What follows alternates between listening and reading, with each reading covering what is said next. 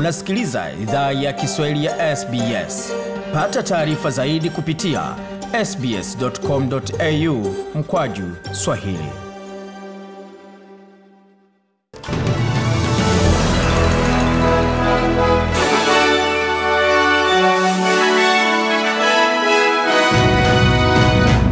Waisikiza idhaa ya Kiswahili ya SBS hapa, ikiwa ni taarifa kamili ya habari ambayo waweza kasikiza moja kwa moja kwenye ukurasa wetu wa Facebook pamoja na kwenye tovuti yetu unani ambao ni sbs.com.au mkwaju swahili. Mdhibiti wa madawa nchini Australia ametambua kesi ya pili nadra ya kuganda kwa damu ambayo imeungwa na chanjo ya AstraZeneca. Mwanamke mwenye umri wa miaka 40 aliathiriwa kwa kuganda kwa damu baada ya kupokea chanjo katika jimbo la magharibi Australia. Profesa John Skerritt ndiye kiongozi wa utawala wa bidhaa za matibabu na amesisitiza kuwa mwanamke huyo ni mmoja wa watu laki saba waliopokea chanjo hiyo ya AstraZeneca.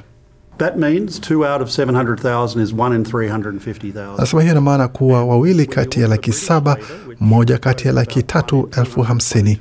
Ukitazama data kutoka Uingereza iliyonukuu mtu mmoja kati ya watu laki mbili elfu hamsini, hiyo ni ndogo sana na tukio lisilo la kawaida.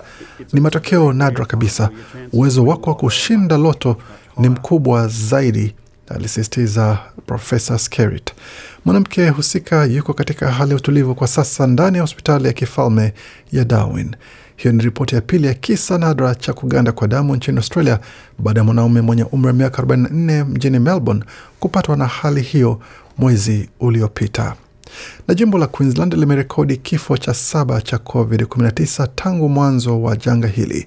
Afisa mkuu wa matibabu Janet Young amesema kwamba mwanaume huyo alikuwa na umri wa miaka 80 na alikuwa Mwaustralia aliyerejea nyumbani kutoka Philippines na kupitia nchini Papua New. Kifo hicho kimejiri wakati kesi mbili mpya za COVID-19 zimerekodiwa ndani ya karantini ya hoteli.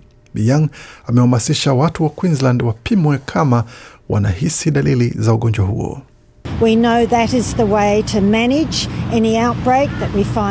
Anasema tunajua hii ndiyo njia ya kudhibiti mlipuko wowote. Kupata kesi ya kwanza katika mlipuko wote ni muhimu. Kwa hiyo tafadhali, kama watuna una dalili zozote, njoo kwa ajili ya utulivu wako wa akili, upimwe haraka iwezekanavyo, alisisitiza Dr Young. Na kiongozi wa jimbo la magharibi Australia amejiunga na mamlaka ya huduma ya dharura kuchunguza uharibifu uliosababishwa na kimbunga Seroja katika eneo la pwani ya kati ya magharibi ya jimbo hilo.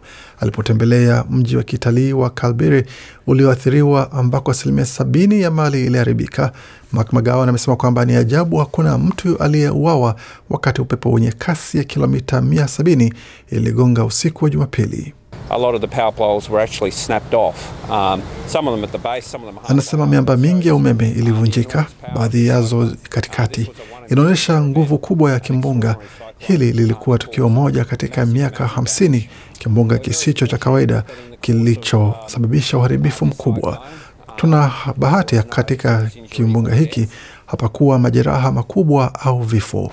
Waziri wa huduma ya dharura jimboni humo Reece Whitby amesema kwamba nyumba elfu ishirini na tisa bado hazina umeme na inaweza kuwa siku kadhaa kabla umeme urejeshwe.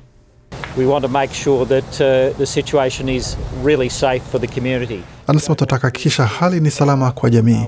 Hatutaki rejesha tena umeme wakati miamba ya umeme ingali chini na waya zinaweza sababisha hatari kwa jamii. Lazima ifanywe vizuri. Tumepona janga hili bila kupoteza maisha, bila kuwa na majeraha makubwa, na tunataka endelea kuhakikisha hali ni hivyo. Waziri Mkuu Scott Morrison ameratibiwa kuwasili jimboni humo jioni ya leo kwa masaa ya magharibi Australia, kutathmini aina gani ya msaada ambao mamlaka ya shirikisho inaweza toa katika juhudi za kufanya usafi katika jimbo hilo. Na mkuu wa polisi mkuu kule Minneapolis amesema kwamba polisi aliyemuua kwa kumpiga risasi Marekani mweusi mjini humo hakunuia kumuua kwa kuwa alitoa bastola yake kwa bahati mbaya wakati mtu huyo alipokuwa akipambana na polisi.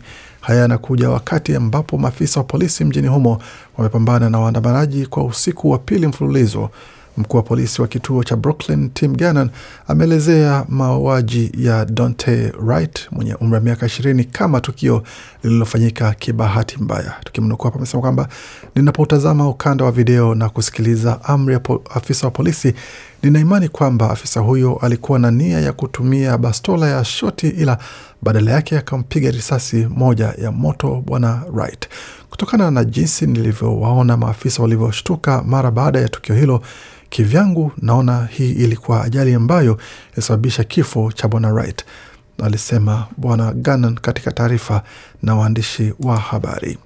Na siasa za Somalia ziliingia katika hali ya mkanganyiko Jumatatu wakati mabaraza mawili ya bunge yalipingana vikali juu hadhi ya Rais Mohamed Abdullahi Farmajo. Baraza kuu la bunge lilipiga kura ya kuongeza muda wa rais na serikali yake kwa miaka miwili, wakati baraza lingine la bunge limesema hatua hiyo ilikuwa kinyume na katiba. Kikao hicho maalum kilishuhudia wabunge 149 wakipiga kura kupendekezo hilo la kuongezwa muda, huku watatu wakipinga. Lakini ndani ya dakika chache baraza jingine la bunge lilipinga, na spika akisema kwamba hatua ya baraza kuu ni kinyume na katiba. Kwa vyovyote vile, hakuna ishara yoyote kwamba uchaguzi wa bunge na urais uliocheleweshwa wa Somalia utafanyika wakati wowote wa hivi karibuni. Uchaguzi ambao hapo awali ulipangwa kufanyika mwishoni mwa mwaka jana bado haujafanyika kwa sababu ya mabishano kati ya viongozi wa kisiasa juu ya nani atadhibiti mchakato wa uchaguzi. Na kanisa Katoliki nchini Kenya linaitaka serikali kusimamisha mpango wake wa kufunga kambi za wakimbizi za Dadaab na Kakuma na kuendelea kuwapa hifadhi wakimbizi hao. Kanisa linasema kwamba wakimbizi hao zaidi ya laki tano kutoka mataifa kumi na tano wanaoishi nchini humo itakuwa ni hatari kubwa kwa usalama wao endapo watarejea katika mataifa yao.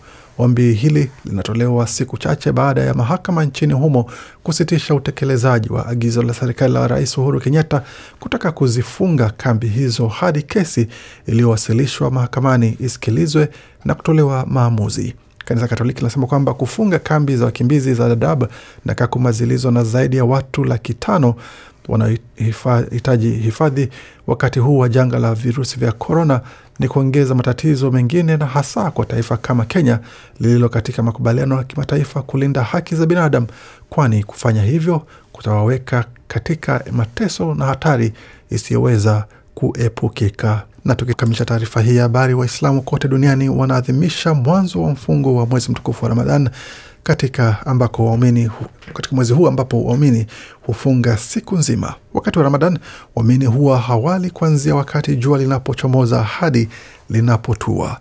Mahujaji walishiriki katika ibada katika eneo takatifu la Kiislamu la Kaaba ambalo liko katika mji wa Maka nchini Saudi Arabia, ambako ni sehemu mahujaji wa Kiislamu wanatakiwa kutembelea angalau mara moja katika maisha yao. Mfungo wa mwezi mtukufu wa Ramadan utaisha tarehe kumi na mbili Mei mwaka huu elfu mbili na ishirini na moja na muda si mrefu utaweza kusikia taarifa maalum kuhusu kifungo ama mfungo wa mwezi mtukufu wa Ramadan.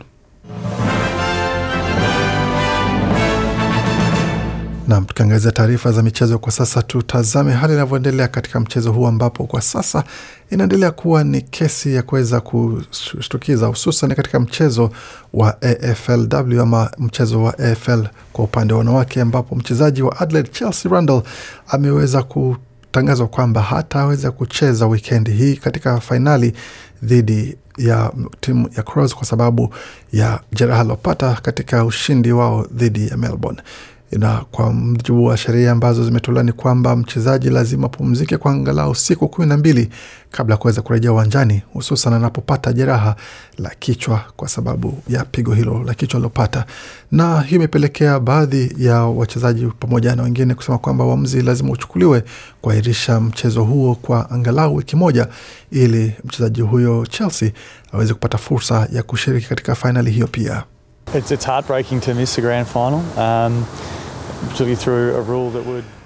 ambaye alikuwa ni nahodha wa timu ya Western Bulldogs Easton Wood anasema kwamba inavunja moyo kuweza kukosa fainali bila shaka, na hususan kupitia sheria ambayo inalazimisha watu ama kitu kama hicho kifanyike, kwa sababu ni jeraha ambalo ni sehemu ya mchezo, lakini lazima kanuni na sheria zifuatiliwe, hususan wakati tunatafuta namna tofauti ya kuweza kufanya kuweza kulinda majeraha dhidi ya majeraha ya vichwa katika mchezo huo, na tazama mengine zaidi takapoweza kupata taarifa kuhusiana na swala hili zima la mchezo wa AFLW na kwa mchezaji huyo iwapo ataweza kucheza au hatacheza. Na katika mchezo wa tenis, michuano ya, ya tenis ya Australia inaandaliwa katika mchezo katika uwanja na ukumbi wa Melbourne Park. Wachezaji wa zamani Todd Woodbridge wamejiunga na wachezaji hamsini wengine wenye majeraha pamoja na wenye ulemavu wa aina tofauti kuweza kuwaunga katika mchezo huo na kuweza kuweka kama sehemu pana ya mchezo wa Tennis Australia katika mradi wao wa kuweza kujumuisha katika sehemu ya mchezo huo. Na katika mchezo mwingine wa, eh, wa soka timu ya John Moriarty Football JMF ambayo huwa imesimamia michezo ya watu wenye asili ama wazawa hapa nchini Australia wa asili ya Australia wa Aboriginal.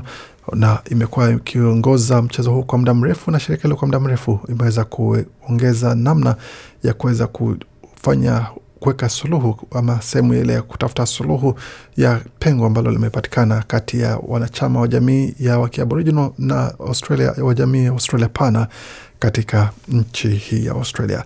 Na lengo la mchezo hiyo ni kuonyesha kwamba watoto wenye asili ya kiaboriginal wanapata fursa ya kuweza kushiriki katika mchezo huo kwa ukamilifu na kuwa na fursa nyingi za kuweza kujionyesha katika mchezo na kuonyesha umahiri wao wanaposhirikiana na wenzao. Hatua hiyo kwamba katika jamii kumi na nane zitajumuishwa kutoka uh, wilaya kaskazini pamoja na jimbo la Queensland, New South Wales, kusini Australia, Victoria na magharibi Australia pamoja na wengine kwa ushirikiano na shirika la UNICEF Australia.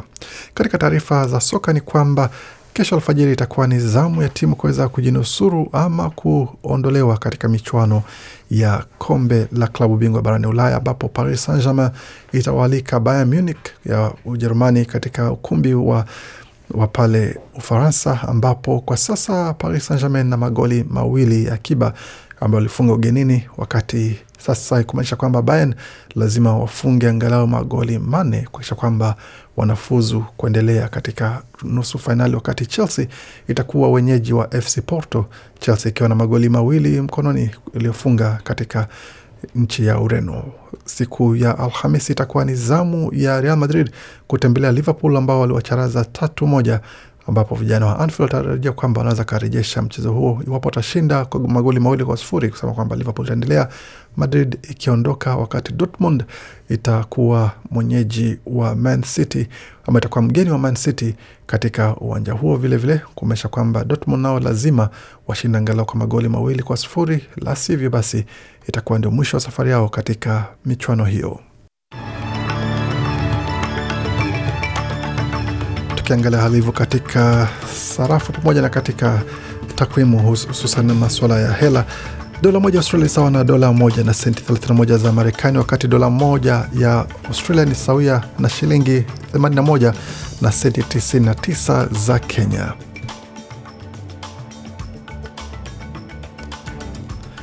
Na dola moja ya Australia ni sawia na shilingi 1763 za Tanzania, wakati dola moja ya Australia ni sawia na shilingi 2757 za Uganda. Vilevile dola moja ya Australia ni sawia na faranga 744 za Rwanda. Vilevile dola moja ya Australia ikiwa sawia na faranga 100 kwa mradhi 1495 za Burundi na kufika pone mwisho taarifa habari ambayo tumeandalia. Bakia nasi kwa makala mengine maana kujia muda usio mrefu.